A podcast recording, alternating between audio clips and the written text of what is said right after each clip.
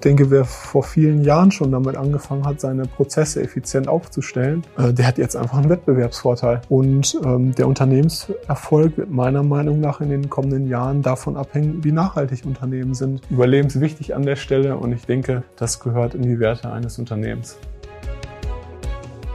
Herzlich willkommen zum Podcast Das kommt aus Bielefeld. Mein Name ist Michael Lorenz und heute habe ich zu Gast den Maximilian Obermann von Böllhoff. Maxi, darf ich sagen, hast du mir eben angeboten? Schön, dass du da bist. Und wir zusammen quatschen. Ja, Michael, vielen Dank für die Einladung. Ich freue mich auf und auch eine schöne Folge. Jo, das denke ich wird es doch werden. Du bist in dem Bereich EHS bei Böllhoff äh, tätig. Ähm, ich muss das eben nochmal nachgucken. Environment, Health und Security. Habe ich mir richtig gemerkt? Ja, leider nicht ganz. Äh, das Security oder das S steht besser gesagt für Safety, also Safety. für die Arbeitssicherheit im Unternehmen, aber fast. Sehr fast gut, schon. sehr gut. Ja, da muss ich damit leben. Du, wir haben am Anfang ja immer so unsere Standardfragen, ähm, so zum Reinkommen, dich ein bisschen kennenlernen. Mal gucken, wie viel Überraschung jetzt für dich dabei ist. Geboren und aufgewachsen bin ich in in Bielefeld beides. Ich komme äh, gebürtig aus Großdornberg und bin dort auch aufgewachsen. Ich habe eine abgeschlossene Ausbildung oder Studium als? Abgeschlossen habe ich meinen Bachelor im Bereich Betriebswirtschaft an der FHDW in Bielefeld. Das ganze Praxis integriert auch mit Böllhoff. Und aktuell ähm, ja, schließe ich gerade meinen Master ab. Dort heißt der Studiengang Digital Management und Business Consulting an der FOM in Gütersloh und bin gerade so auf der Zielgeraden und möchte das auch im nächsten halben Jahr auf jeden Fall abgeschlossen haben mit der Masterarbeit. Heute bin ich beruflich. Ja, du hast es ja gerade schon gesagt, im Bereich EAS tätig. Zusammen mit den Kolleginnen und Kollegen versuchen wir das Thema Nachhaltigkeit, was ja auch heute Thema des Podcasts sein soll, äh, voranzubringen, voranzutreiben, das Unternehmen dort besser für die Zukunft aufzustellen. Ja, spannende Aufgabe. Als Bielefelder, als Bielefelderin sollte man mindestens einmal ja, auf der Alm gewesen sein, würde ich sagen. Ich mag diese Antwort. Sehr schön. ja. War ich gerade Samstag wieder. Ja, Sehr schön. Immer wieder schön. Mit diesem Bielefelder, mit dieser Bielefelderin möchte ich gerne mal essen gehen. Ja, da habe ich mich etwas schwer getan bei der Frage. Ähm, ich würde sagen, mit guten alten Freunden aus der Abi-Zeit schön essen gehen, einen schönen Abend haben. Gerne auch Richtung Sparrenburg. Ich finde den Ort sehr, sehr schön in Bielefeld. Wenn ich für einen Tag Bielefelder Bürgermeister wäre, dann würde ich? Äh, ich würde tatsächlich ähm, was an der Verwaltung machen. Ähm, ich sehe das im Moment ein bisschen, ohne jemandem jetzt zu nahe treten zu wollen, ein bisschen zu bürokratisch zu analog und zu wenig kundenorientiert. Äh, ich wünsche mir dort einfach, dass man digitaler sich aufstellt, dass man mehr auf den Kunden zugeht, den Bürger als Kunden sieht, den Servicegedanken hervorhebt. Das ist mein persönlicher Wunsch. Ich denke, wir haben hier Potenzial äh, und würde mich freuen, wenn wir das in den nächsten Jahren ein bisschen anpacken könnten. Ja, wir hatten ja Pitt Klausen hier auch schon in der Folge. Seitdem ist er bestimmt Stammhörer und hat dir bestimmt gerade gerne zugehört. Sehr schön. Dann einen lieben Gruß an der Stelle. Wunderbar. So haben wir dich schon mal ein bisschen kennengelernt. Ähm, mal, Böllhoff ist jetzt ja, wenn man auf Bielefeld oder auch Ostwestfalen guckt, ähm, einer der größeren Arbeitgeber. Und gleichzeitig, weiß ich aus eigener Erfahrung, wenn ich ein paar Jahre zurückgucke, ähm, ist es nicht so bekannt wie andere Unternehmen, die jetzt in einem B2C-Bereich sind. Ohne jetzt Marken zu nennen.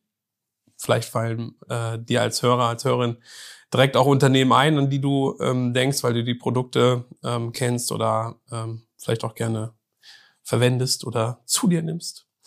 Ähm, aber wer ist Böllhoff?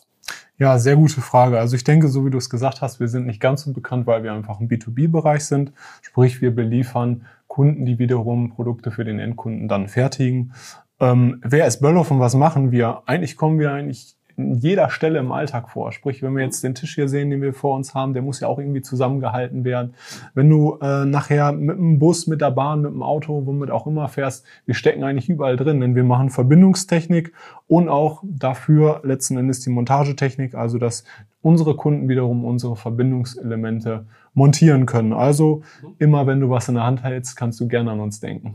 So, damit haben wir jetzt alle einen Auftrag, wie wir das gehört haben. Genau. Aber wie spannend äh, diese Aussage. Ne? Also für mich ist das ja wieder so klassisch ähm, Hidden Champion. Ne? Man kennt das Unternehmen nicht und trotzdem haben wir alle mit dem, was von euch produziert wird oder zumindest ein Teil davon, haben wir täglich davon in der Hand. Maxi, du hast eben schon angesprochen, wir wollen über Nachhaltigkeit ähm, sprechen. Das ist ja für die äh, Wirtschaftsförderung hier in Bielefeld schon seit längerer Zeit ein großes äh, Thema. Zu dem Zeitpunkt, wo, die, wo wir sprechen, laufen gerade die Green Innovation Weeks. Ich hoffe, ich habe es jetzt richtig gesagt. Ähm, genau, gestern hast du auch schon an einem, einer Veranstaltung teilgenommen. Wenn wir da drüber sprechen, würde ich am liebsten erstmal anfangen, wie bist du zu dem Thema gekommen? Ähm, wie bin ich dazu gekommen? Letzten Endes sind es ja manchmal so die Zufälle, die im Leben entscheidend sind oder die, die im Leben zu etwas führen. Und bei mir war es auch so ein bisschen ja, fast schon aus Zufall. Also ich hatte ja eben schon erwähnt, dass ich mein praxisintegriertes Studium bei Böllhoff gemacht hatte. Das ist eben so organisiert, dass man drei Monate im Betrieb ist und drei Monate in der Theorie. Und ähm, ja, als ich im Betrieb war, ähm, kam eben das Thema Nachhaltigkeitsbericht bei uns im Unternehmen auf. Ähm, ich war gerade in der Abteilung, wo das aufkam und hatte dann die Aufgabe, mich mal damit intensiver zu beschäftigen. Ja, und jetzt sitze ich heute hier im Podcast. So schnell kann es gehen. Genau, so schnell kann es gehen. Damit hast du die Brücke ja schon auch ein bisschen äh, geschlagen. Ähm, wie ist das Thema Nachhaltigkeit ähm, bei, bei Böllhoff ähm, aufgestellt? Welchen Stellenwert hat es inzwischen bei euch? Wenn du sagst, es gibt einen Nachhaltigkeitsbericht, ist das ja ein bisschen mehr als irgendwie eine Kleinigkeit bei euch. Ne? Vielleicht kannst du uns in dieses sicherlich große Thema, aber vielleicht kannst du mal ein bisschen Einblick geben, wie ist das bei äh, Böllhoff äh, positioniert, das Thema? Ja, sehr gerne. Ähm, also ich würde zunächst einmal sagen, dass das Thema sehr, sehr stark intrinsisch getrieben ist. Sprich, wir haben eine Unternehmensleitung, die einen sehr hohen Wert auf das Thema legt. Gerade die Unternehmerfamilie mit Willem und Michael eben als ähm, Gesellschafter und auch als geschäftsführende Gesellschafter legen einen hohen Stellenwert darauf, dass das Unternehmen sich nachhaltig ausrichtet und treibt uns dort auch immer wieder an, schickt uns immer mal Quermails und so weiter und äh, gibt uns immer wieder Input, für den wir sehr dankbar sind, immer wieder neue Ideen. Und deshalb würde ich erstmal sagen, ganz, ganz stark intrinsisch getrieben von der Unternehmerfamilie, vom Unternehmen. Das finden wir natürlich super, denn ohne den Rückhalt kann man auch ein Unternehmen nicht anders ausrichten.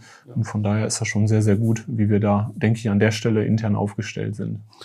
Ähm, kannst du uns da noch ein bisschen so Einblick geben, wie groß ist dann äh, der Bereich aufgestellt? Wie viele Leute dürfen sich da überwiegend oder einen Teil ihrer Arbeit mit beschäftigen? Mhm, das ist natürlich jetzt so ein bisschen komplex zu sehen. Nachhaltigkeit ist ja jetzt ähm, sehr weit gefasst, hat viele Themengebiete. Bei uns fassen wir das in den Bereich Planet, People und Partnership.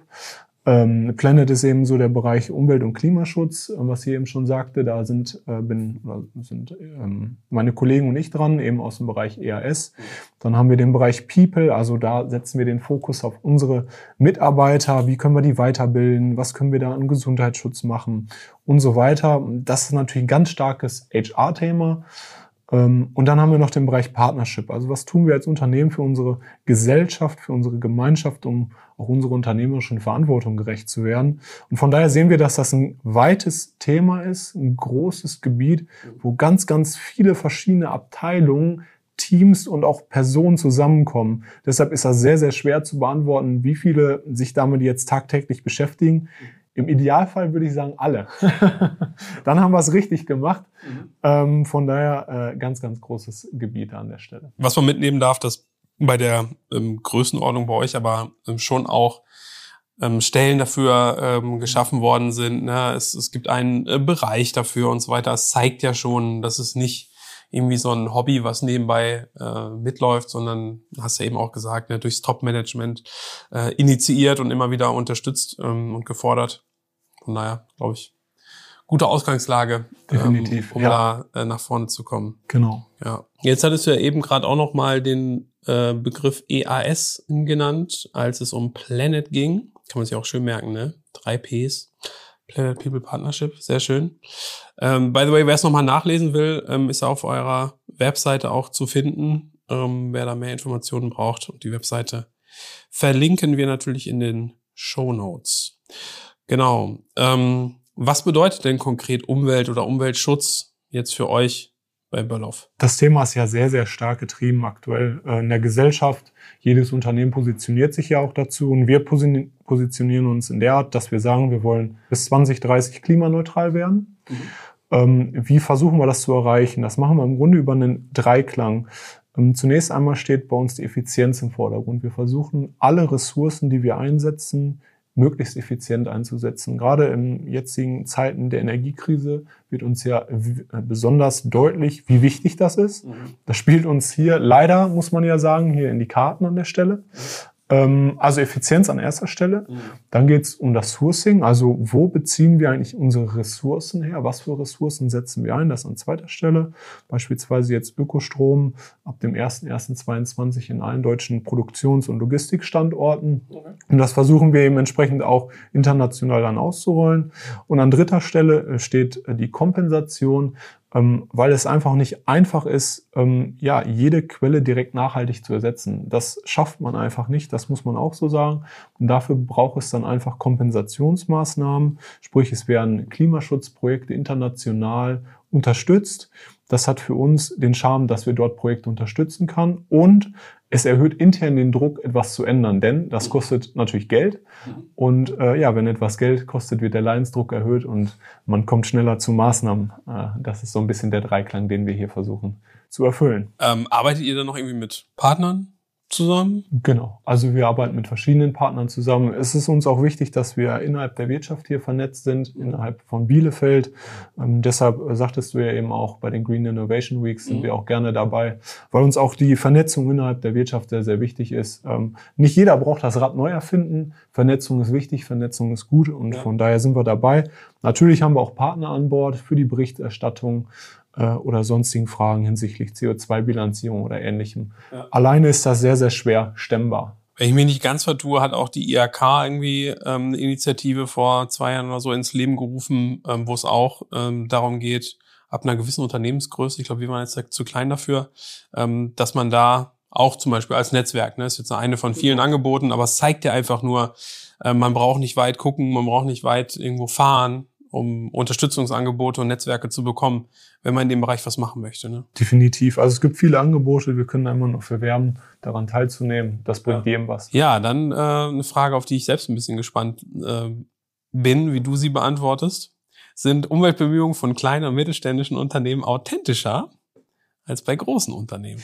Tja, das ist eine sehr, sehr gute und eine schwierige Frage. Ähm, und das ist ja letztendlich eine Frage der Wahrnehmung. Mhm. Und die würde ich mal direkt an dich zurückgeben als Experten. Wie siehst du denn das Ganze? Ja, ich denke, wir dürfen da beide noch drauf ähm, antworten, weil nach großen Unternehmen ist ja auch gefragt, aber es äh, ist schon okay, ähm, dass ich eine Frage mal zurückgespiegelt bekomme. Ähm, ich würde nicht sagen, dass es, dass es einen Unterschied macht oder dass die Unternehmensgröße den entscheidenden Ausschlag gibt. Ähm, das sollte ja, also eine Form von Authentizität sollte ja nicht an der Unternehmensgröße hängen, sondern das hängt ja davon ab, wie, wie bin ich nach innen, wie kommuniziere ich nach außen. Ähm, und wenn das in sich stimmig ist, dann ist das egal, ob das äh, fünf Leute sind, 50 oder äh, 50.000. Ich könnte mir vorstellen, dass es ab einer gewissen Unternehmensgröße schwieriger ist. Und sozusagen äh, die Kommunikationsprozesse, die das für mich im Wesentlichen sind, ähm, zu, ja weiß nicht, vielleicht auch zu koordinieren oder so, aber in Summe, finde ich, ähm, ist der, die Grundaufgabe für alle ähm, Unternehmen gleich. Ja, da kann ich dir auf jeden Fall nur zustimmen. Ich denke, es kommt hier an der Stelle einfach auf die Kommunikation an. Ne? Also man muss es als großes Unternehmen schaffen, neben den ganz vielen anderen Themen, die man hat, ja. sei es jetzt neben, der, äh, neben dem Produktmarketing oder sonstigen, diese Themen wirklich transparent, glaubwürdig rüberzubringen. Was ja. macht man, wo ist man gut, wo ist man vielleicht auch schlecht ähm, gehört auch dazu. Ähm, ja. Und das ist, glaube ich, echt die Krux, da ähm, ein gutes Mittel zu finden, um das rüberzubringen, mhm. weil man natürlich, ähm, ja, wie andere Unternehmen auch, viel erzählen möchte, viel kommunizieren möchte. Aber das dann rüberzubringen, dass man das auch aktiv mitbekommt, ist natürlich hier besonders schwierig. Ja. Genau. Klar, hat ja als äh, Greenwashing auch einen eigenen Begriff. Mhm. Äh, schon seit ein, ein paar Jahren das, was es natürlich nicht ähm, sein darf. Genau, also ich glaube nicht, dass es von der Unternehmensgröße abhängt. Genau. Ähm, wo wir schon bei Herausforderungen sind, wenn, wenn du jetzt nochmal zurückguckst, ähm, ihr macht das ja jetzt ja nicht schon äh, seit vielen Jahrzehnten. Wäre übrigens auch nochmal eine spannende Frage. Wann fing eigentlich die Initiative so an? Ja. Und mit welchen, welchen Themen, ähm, welchen Problemen hattet ihr am Anfang äh, zu kämpfen?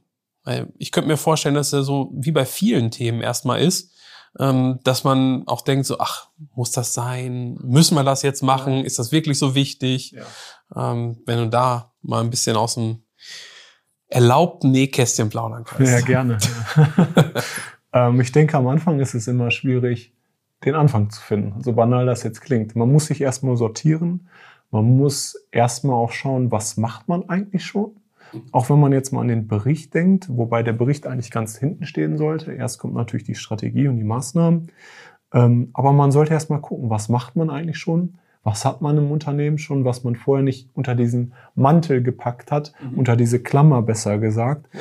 Und bei Böllhoff ist es zum Beispiel so, dass wir ähm, oder dass unser Umweltmanagementsystem zertifiziert ist, unser Energiemanagementsystem auch zertifiziert ist. Und daher haben wir schon viel gemacht an vielen Stellen. Mhm. Uns war es nur nicht bewusst, dass das unter diese Klammer passt. Ne? Und ähm, von daher ganz, ganz wichtig am Anfang sich ordnen, Themen finden, Themen priorisieren mhm. und da Struktur reinzubringen. Ich denke, das war die erste Hürde am Anfang.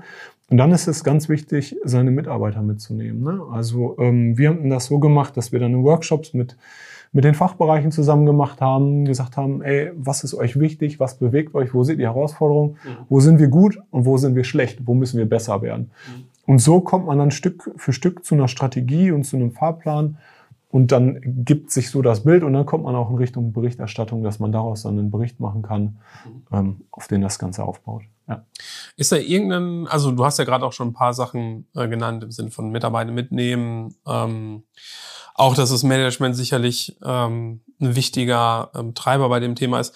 Ist da sonst noch so irgendwie ein Tipp, wo du sagst jetzt äh, bei den Hörerinnen und Hörern, wer jetzt ähm, zuhört, wer jetzt anfängt oder überlegt, ähm, was zu machen, so die eine Sache vielleicht, wo man sagt? Ja, auf jeden Fall. Ähm, also wenn ein Unternehmen jetzt überlegt anzufangen oder ein Verantwortlicher oder ein Unternehmensleiter, egal welche Größe, kann ich immer nur die SDGs empfehlen. Ich weiß nicht, ob du die kennst. Mhm.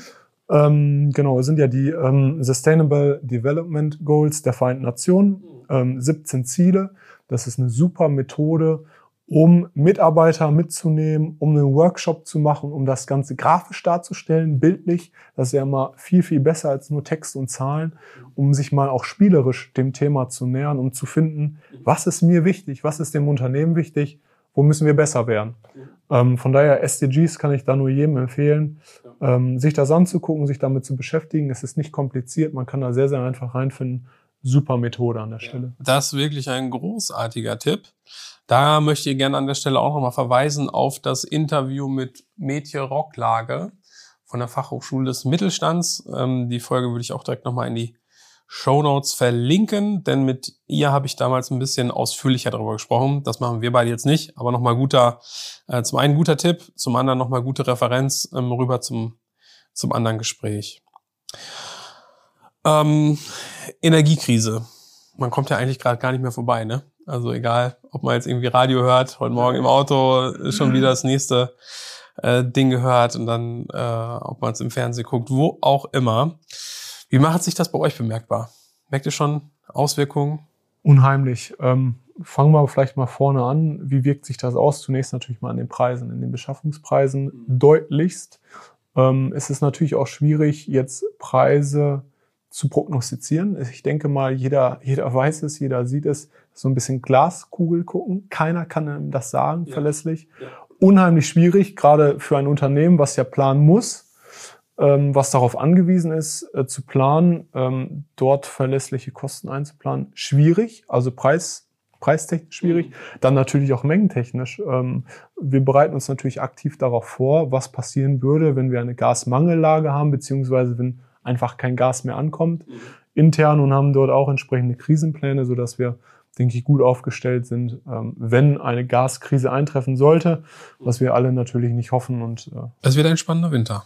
Ich glaube, so viel steht fest. Das äh, einzige Positive, was ich jetzt an der Stelle mal hinzufügen möchte, ähm, die Energiekrise spielt uns natürlich an der Stelle in die Karten, dass die Effizienz von Ressourcen und der Ressourceneinsatz einen ganz anderen Stellenwert bekommen hat. Ne? Also, was ich vorhin ja schon mal sagte mit dem Leidensdruck, der Leidensdruck ist jetzt echt hoch.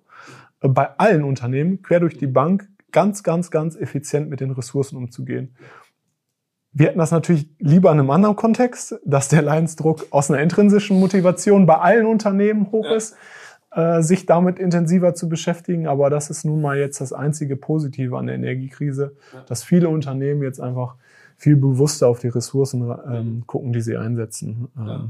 Genau.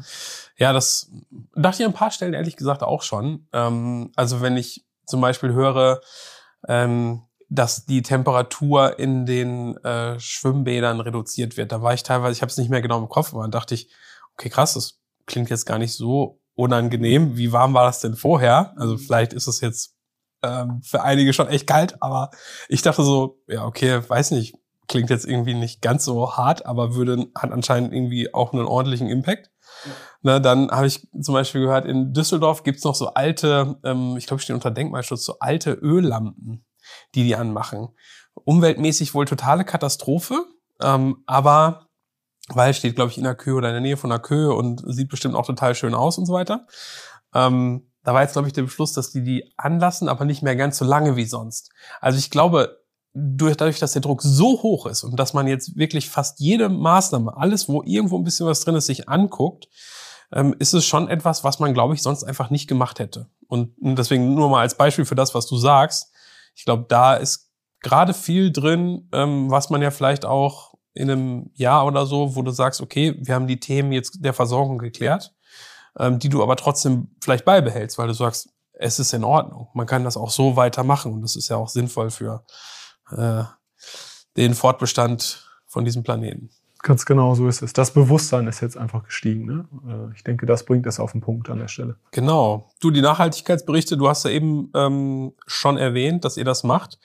Ist ja, glaube ich, auch in ab zwei oder drei Jahren, helfen mir gerade, ist es verpflichtend, glaube ich, ne? Ab einer gewissen Unternehmensgröße, ihr macht's eh schon. Genau, also im Moment, so wie du es gesagt hast, unterscheidet man zwischen freiwilliger und verpflichtender Berichterstattung. Mhm. Ähm, als Böllhoff-Gruppe machen wir das äh, freiwillig. Ähm, was haben wir besonders gemacht, ähm, ist vielleicht, äh, dass wir ähm, erstmal nur mit Deutschland gestartet haben auch in diesem Zuge sich zu ordnen, haben wir in Deutschland angefangen, weil wir einfach ja, in Bielefeld ansässig sind, die größten Unternehmensstandorte in Deutschland haben. Ähm, deshalb haben wir in Deutschland gestartet und versuchen das jetzt nach und nach international auszurollen. Gut, wenn die Berichtspflicht jetzt kommt, entsprechend ab 2024 ist es dann die CSRD der, der Europäischen Union. So heißt das Ganze dann ja. Ähm, dann müssen wir natürlich ähm, die europäischen Länder alle damit abgedeckt haben. Genau. Ist da noch irgendwas bei, wo du sagst, das würdest du als, als Tipp mitgeben? Vielleicht auch da nochmal die Frage. Wir verlinken auch gerne natürlich euren Bericht. Also wer das lesen möchte, was, was ihr da veröffentlicht, ähm, einmal im Jahr, ne? Genau, wir, wir wollen das einmal jährlich veröffentlichen. Ja. Ähm, genau. Ähm, ja, Tipps, sehr gute Frage. Sich hier auch wieder Hilfe holen, einen Partner ins Boot holen, mhm. ähm, wieder Struktur finden, ruhig auch die SDGs dafür nehmen. Super Kommunikationsmittel auch nach außen, nicht nur nach innen für die Mitarbeiter. Super äh, Kommunikation an der Stelle. Ähm, ja, und Struktur reinbringen. Wir haben es mit Planet People und Partnership gemacht. Irgendwas Griffiges finden, wo man, womit man sich das merken kann. Wir haben die drei Ps, das hattest du eben schon gesagt, ganz bewusst so gewählt. Ähm, also ruhig eine Struktur reinbringen, nicht das Klassische aus der Literatur, Ökologie, Ökonomie und Soziales da irgendwie mhm. reinmachen, sondern eine persönliche Note. Das ist, denke ich, sehr, sehr wichtig, mhm. Ähm, dass man das versucht zu berücksichtigen. Wunderbar. Gut, wir gehen langsam auf die Zielgreife, Maxi. Ähm, noch so ein, zwei ähm, fachliche ähm, Aspekte vielleicht.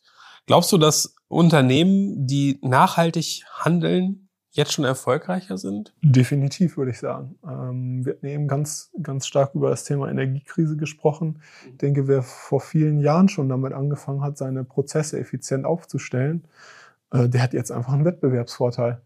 Äh, ja. Das ist nun mal so. Ähm, und ähm, der Unternehmenserfolg wird meiner Meinung nach in den kommenden Jahren davon abhängen, wie nachhaltig Unternehmen sind, weil sie natürlich einerseits Kunden bedienen wollen und die Kunden achten viel mehr auf ja. Nachhaltigkeit, weil sie Mitarbeiter brauchen. Den Mitarbeitern ist Nachhaltigkeit viel, viel wichtiger geworden. Die gucken aktiv nach Nachhaltigkeitsberichten, die gucken sich die Zahlen, Daten, Fakten des Unternehmens an. Mhm.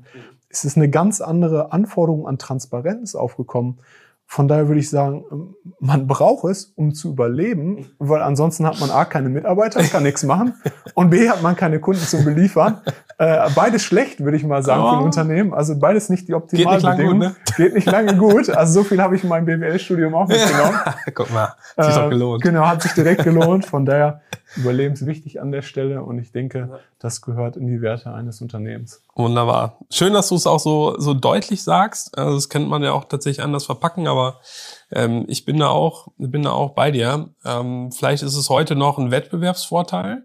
Aber ich glaube, man kann es jetzt echt absehen. Ne? Also wer jetzt in dem Bereich nichts tut ähm, oder nicht umfassend was tut, der kriegt, glaube ich, wirklich ein Problem. Ja? Vielleicht kann man sich immer noch ein paar Jahre darauf ausruhen, aber ich glaube, so langsam, es wird zunehmend teuer auch. Genau. Und du hast es gerade schon erwähnt, ich hätte so als separate Frage noch gehabt. Ähm, ja, Stichwort Talentsuche oder Generation Z. Ähm, wir merken es ja bei, bei uns selbst auch, eine relativ junge ähm, Truppe. Das sind auch ganz andere Fragen, die da gestellt werden. Ne? Also ich hätte vorher früher im Vorstellungsgespräch sicherlich nicht, äh, ist jetzt aber auch 15 Jahre her oder noch länger, äh, irgendwie groß nach den äh, Maßnahmen zur Nachhaltigkeit äh, gefragt, ne? sondern irgendwie, weiß ich nicht, bei Avato Bertelsmann angefangen, wahrscheinlich irgendwie nach Karriereleiter und äh, vielleicht noch irgendwelchen Statussymbolen und so. Ähm, mhm. Also von daher ich finde schön, dass es sich in diese Richtung entwickelt hat. Ähm, ich finde auch die aktuelle ähm, Generation ähm, großartig.